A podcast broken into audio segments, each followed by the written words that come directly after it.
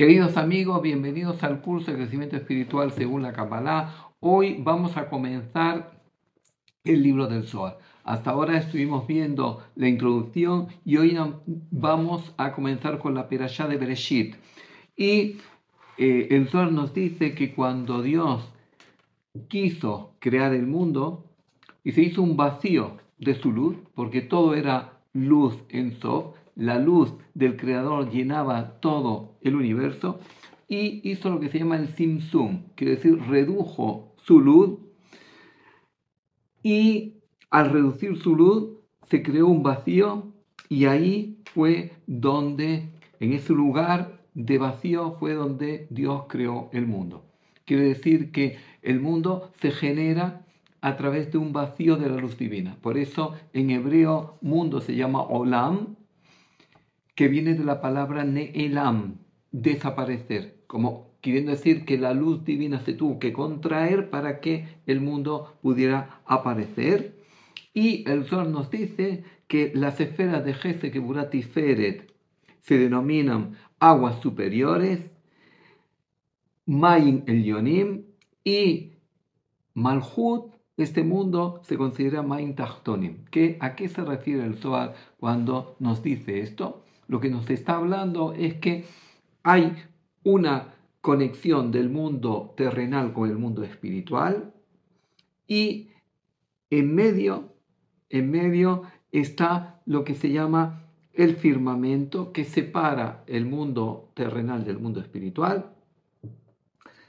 Y esa separación es algo que aparentemente nos da la sensación de que no hay ninguna conexión, pero dice el Zohar, no, las esferas de Gesed, Gebulat y quiere decir las esferas del mundo espiritual, nosotros las activamos desde, desde este mundo porque hay una interconexión entre las aguas inferiores y las aguas superiores.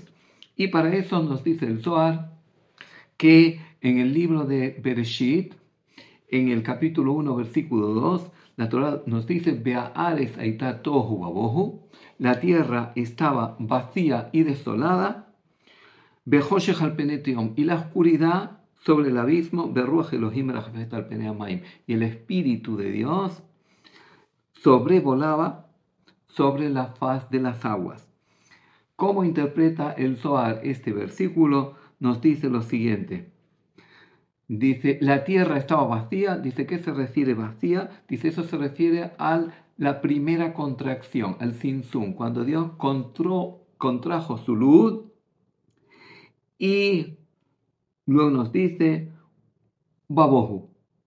Dice, esto, bohu, es desolado. Dice, a raíz de esta primera contracción se generó la desolación y esto es Bohu, es el estado en el cual quedó la, eh, la tierra después de que Dios contrajo su luz. Y luego dice Behoshech, dice, y la oscuridad, dice, ese fue el segundo Simsum, la segunda contracción de la luz divina. Y Ruach Elohim era jefe Maim. Y el Espíritu de Dios sobrevolaba sobre la faz de las aguas Quiero decir, ese es el estado que el mundo quedó después de la segunda contracción. Por tanto, el Sol nos dice que esa reducción de la luz divina se produjo en dos fases para dar lugar a la creación del mundo. La primera fase es Tohu, es el vacío que se genera, el vacío de la luz divina para dar la forma, para crear el mundo. Y el segundo es Hosher, la oscuridad que se genera cuando la luz divina se aleja y ya eh, esa segunda contracción genera la ocultación de Dios dentro de esta creación, dentro de este mundo. Ahora el Zohar especifica y nos explica, dice, cuando las personas se ocupan del estudio de la Torah y de realizar buenas acciones, activamos desde las Nukbim, desde las aguas inferiores, las aguas superiores y atraemos la luz de misericordia divina. Quiere decir que a partir de ahora Dios estableció a través del firmamento esa separación, pero nosotros tenemos la capacidad de activar desde abajo el mundo espiritual.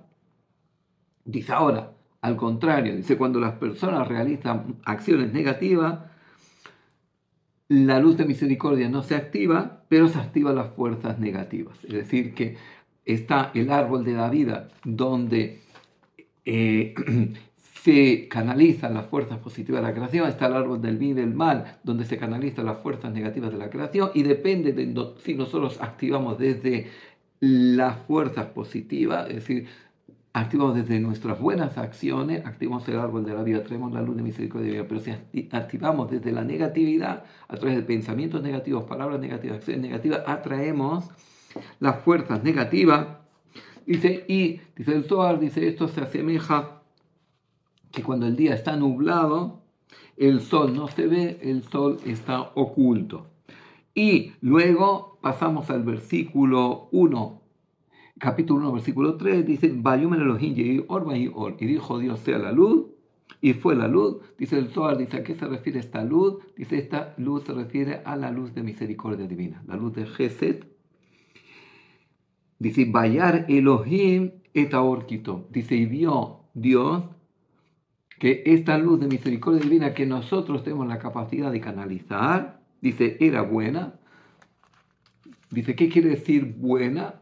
Dice, buena es porque esa luz penetra en nuestra alma y da plenitud a la persona.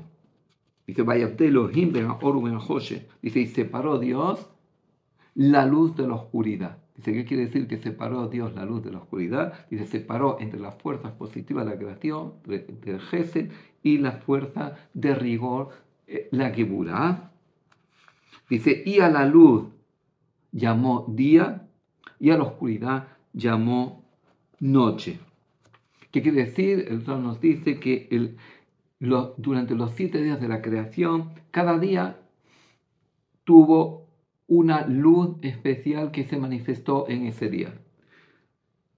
El primer día fue Jesús, la luz de misericordia divina. El segundo día fue la, luz de Geburah, la restricción, el rigor.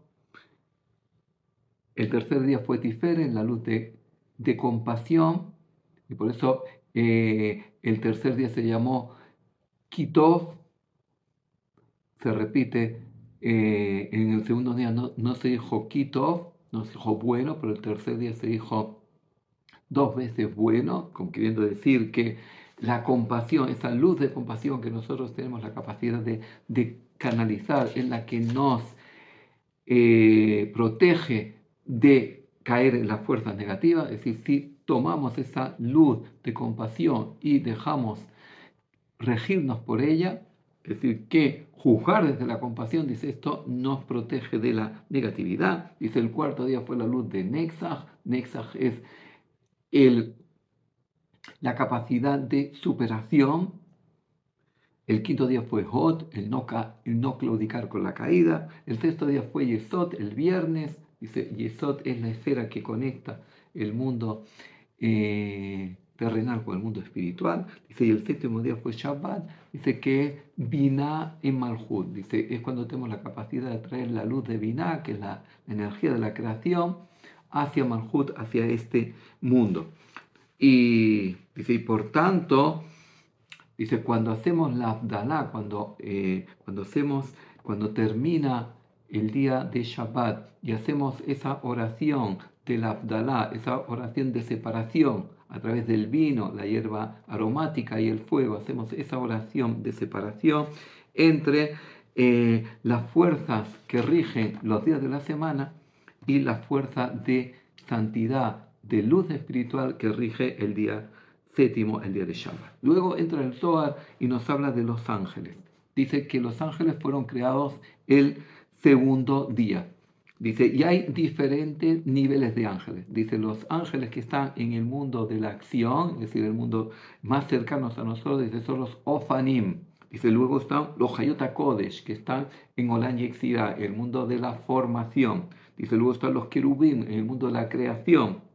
Dice, y luego están los Serafim. Dice, todo el trabajo del hombre es activar Mainubim, activar desde el mundo terrenal para atraer la abundancia del mundo espiritual al mundo terrenal. Por otra parte, todos estos ángeles, también la persona tiene la capacidad de canalizar sus mensajes. Hay, como dijimos en la introducción del Zohar, está el ángel eh, como revisión decía que dos ángeles nos acompañan desde el momento del nacimiento, el ángel de la guarda a la, la izquierda y el ángel de la guía a la derecha.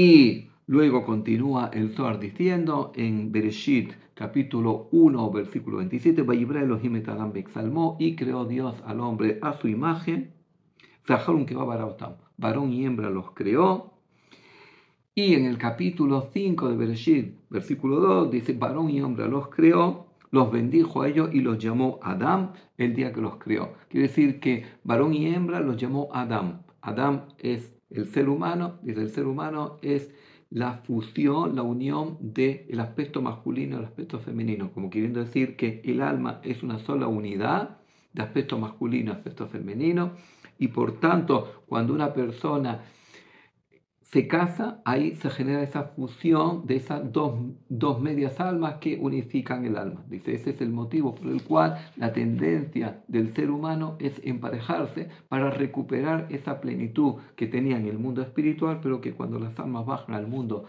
terrenal se dividen. Y dice, ¿qué quiere decir que Dios creó al hombre a su imagen? Dice, ¿cuál es la imagen de Dios que se manifiesta en el ser humano. Cada ser humano tiene una esencia divina, con unos valores internos, con la capacidad de desarrollar la espiritualidad, el amor, la paz interior. Y para eso nos dio la libertad de elección, para que ese desarrollo de nuestra esencia lo hagamos por nuestro propio mérito, por nuestro propio esfuerzo. Dice, y por otro lado nos dice, dice, después de la transgresión de Adán y Jabá, dice, cuando transgredieron el mismo día que fueron creados Adán y Eva, Dice, esa luz del primer día, dice, esa luz tan intensa de, misericordia divina se ocultó. Y dice, y ahí surge una clipa, ahí surge un velo, esa ocultación genera un velo, dice, y ese velo se llama Lilith, dice que es el origen de las fuerzas negativas que se incrementan. Y nos dice el Zohar que, dice, esas fuerzas negativas Dice, nosotros la manifestamos en una oración antes de empezar la oración de la noche. Cuando decimos,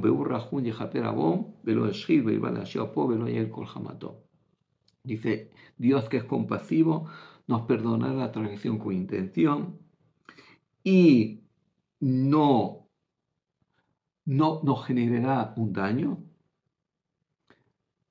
Dios aumentará el ser paciente y no despertará su rigor sobre nosotros. Dice ahí, dice cuando habla de que Dios eh, perdona, espía nuestra, nuestras acciones negativas. Dice eso, dice, se refiere a una clipa, una clipa, dice, a, un velo, a, una fuerza negativa que es las fuerzas del mal, dice que está conectado a la serpiente, que fue esa fuerza de mal que se materializa en la serpiente. Dice, Beloya dice, se refiere a una segunda fuerza negativa. Dice, Apo, dice, eh, y Dios es paciente. Dice, también en la tercera fuerza negativa, Beloya Kolhamató, dice, también no subió su rigor en la cuarta fuerza negativa. Dice, esta oración vale para neutralizar las cuatro fuerzas negativas que no activen sobre la persona. Ese es el motivo que cuando hay un entierro, eh, se pronuncia esta, toda esta oración eh, en el momento que eh, el, féretro toca el suelo, dice, ¿para qué? Dice, para neutralizar las fuerzas negativas y que el alma pueda elevarse. Y luego el Zohar nos habla del Salmo 102, pero eso ya entraremos en el próximo curso. Muchas gracias por estar ahí. Si les gustó, hagan like. Si todavía no se han suscrito a nuestro canal, le invitamos a suscribirse. Y también les invitamos a participar en nuestros talleres y cursos gratuitos y para ello pueden apuntar el número de WhatsApp o el, la dirección de email que aparecerá a continuación. Muchas gracias.